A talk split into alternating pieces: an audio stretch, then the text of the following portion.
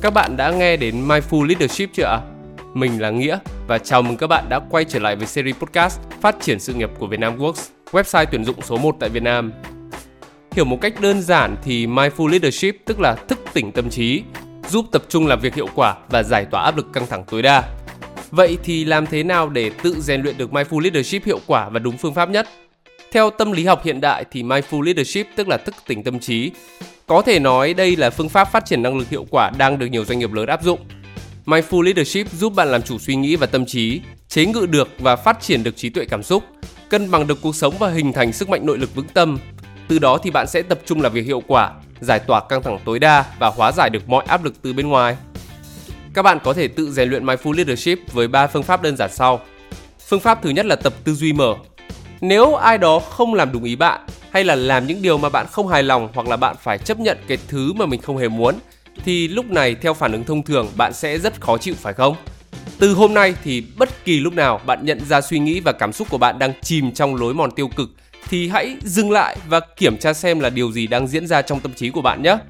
Bạn hãy thử rèn sự tập trung tâm trí vào cái sự việc đang diễn ra ở thực tại, dần bước ra khỏi lối mòn suy nghĩ cũ, tập thay đổi suy nghĩ của chính mình để phát triển trí tuệ cảm xúc bản thân, tư duy cởi mở đón nhận cái mới từ người khác, lẫn cởi mở với chính sự thay đổi tích cực hơn từ tâm trí của mình.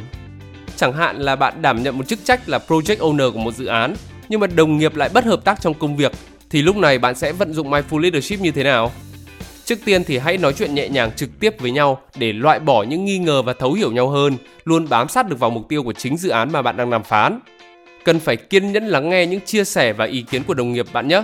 Xem có những idea nào tốt hơn không thì có như vậy mới hiểu rõ được về quan điểm, phong cách làm việc và cả tính cách, cảm xúc của họ nữa. Đồng thời nó cũng khiến họ cảm thấy được lắng nghe và được tôn trọng hơn, giúp xóa dần cái thái độ bất hợp tác ban đầu đi và tất cả sẽ chỉ đều hướng về mục tiêu chung. Bạn phải giữ được tâm thế bình tĩnh và tránh xa mọi mâu thuẫn, nên tạo nguồn năng lượng tích cực và giảm thiểu áp lực để đôi bên tránh rơi vào cảm giác tiêu cực, dễ dẫn đến xung đột. Bạn có thể luôn áp dụng tư duy mở thay vì tư duy đóng để kìm tâm trí mình xuống và lắng nghe nhiều hơn.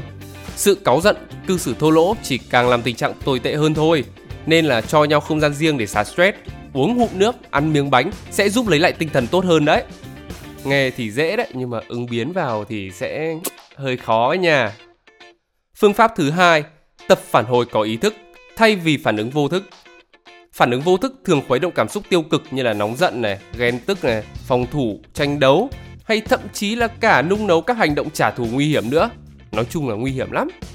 Phản ứng vô thức khiến cho bạn có xu hướng lời nói và hành động khiến cho người khác bị tổn thương và cũng khiến cho chính bạn phải hối tiếc về sau. Bây giờ thì hãy thử làm ngược lại. Chỉ cần bạn chịu dừng lại và kiểm tra tâm trí mình sẽ tạo ra thời gian và không gian để hình thành các phản ứng đúng đắn. Sự tỉnh thức sẽ thấm nhuần tâm trí và cảm xúc của bạn, kiềm chế được các suy nghĩ bốc đồng nóng vội. Từ đó thì sẽ giúp xây dựng được thói quen suy nghĩ kỹ trước khi hành động. Đó gọi là phản hồi có ý thức. Bây giờ mình lấy ví dụ nhé. Chẳng hạn như là khách hàng của bạn rất là vô lý đi, yêu cầu sửa đi sửa lại bản thiết kế rồi cuối cùng lại chọn mẫu đầu tiên. Lúc này thì vì tốn rất nhiều công sức và thời gian thức khuya mấy đêm liền, bây giờ đổ sông đổ bể thì bạn sẽ thường có cảm xúc nóng giận. Khi mà không kiềm chế được bình tĩnh thì nhiều người đã lớn tiếng chửi khách hàng mà muôn đời là không được chửi khách, dẫn đến hậu quả là khách hàng hủy hợp đồng. Mình rất là hiểu cảm xúc nóng giận này của các bạn, nhưng mà cái việc là bộc phát chửi khách hàng thì sẽ không giúp bạn lấy lại được công sức và thời gian bạn đã bỏ ra, thậm chí là còn gây ra hậu quả trầm trọng hơn phải không nào? Giờ thì giá mà lúc đó bạn bình tĩnh dừng lại để tâm trí nó ổn định hơn thì kết quả có khi đã khác hơn rất nhiều rồi. Bạn sẽ nhận ra là có lẽ các cái mẫu thiết kế sau của mình nó tệ hơn nên khách hàng mới chọn lại mẫu đầu tiên. Bạn nên biết chấp nhận quyết định của khách hàng thì sẽ không còn cảm thấy nóng giận nữa. Nếu có thể thì bạn hãy nhẹ nhàng từ tốn. Lần sau anh chị xem xét kỹ mẫu thiết kế trước khi yêu cầu sửa để tránh mất thời gian đôi bên là được. Phương pháp thứ 3 là tập xây dựng thói quen sống lành mạnh. Hãy tập bắt đầu ngày mới đúng cách để refresh tâm trí và khởi đầu một ngày mới với một tâm thái tốt nhất.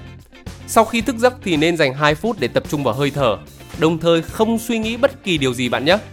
Tâm thái thư giãn và tâm thế tốt sẽ giúp cho bạn đủ nội lực tinh thần để đối mặt với mọi khó khăn có thể xảy ra trong ngày, mà việc đầu tiên là ra khỏi giường. Cần phải nghỉ ngơi ngắn sau mỗi 2 giờ làm việc. Chúng ta cần nghỉ ngơi ngắn sau mỗi 2 giờ làm việc căng thẳng vì não bộ của bạn cần được relax. Chỉ cần bỏ ra 2 phút nhắm mắt và thư giãn là được rồi nè. Khi quay trở lại công việc, tâm trí của bạn sẽ tỉnh táo hơn, tư duy sẽ tốt hơn và hiệu suất làm việc cũng cao hơn hẳn. Nó lại còn nhanh hơn là làm việc liên tục ấy chứ. Trước một cuộc họp lớn hay là một buổi thuyết trình quan trọng thì hãy thử dành ra 2 phút tĩnh tâm và hít thở thật sâu bạn nhé. 2 phút ngắn ngủi này sẽ giúp bạn nạp lại năng lượng, xốc lại tinh thần và giữ được bình tĩnh, giảm bớt hồi hộp cho cuộc chiến sắp đến. Hãy gạt bỏ mọi căng thẳng, áp lực và phiền muộn trước khi đi ngủ bạn nhé.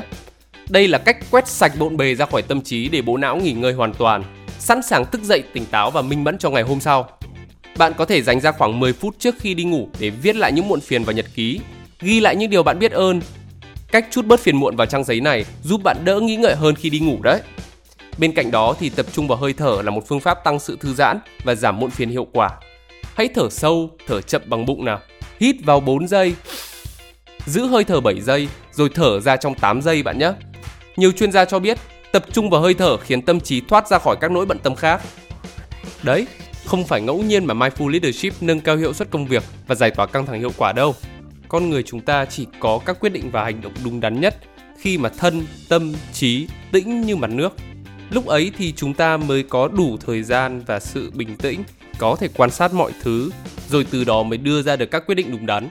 Một cầu thủ với cái đầu nóng rất khó để có thể sút bóng vào lưới, nhưng với một cầu thủ có cái đầu lạnh thì mọi cú sút đều có thể trở thành mối đe dọa đến khung thành của đội bạn.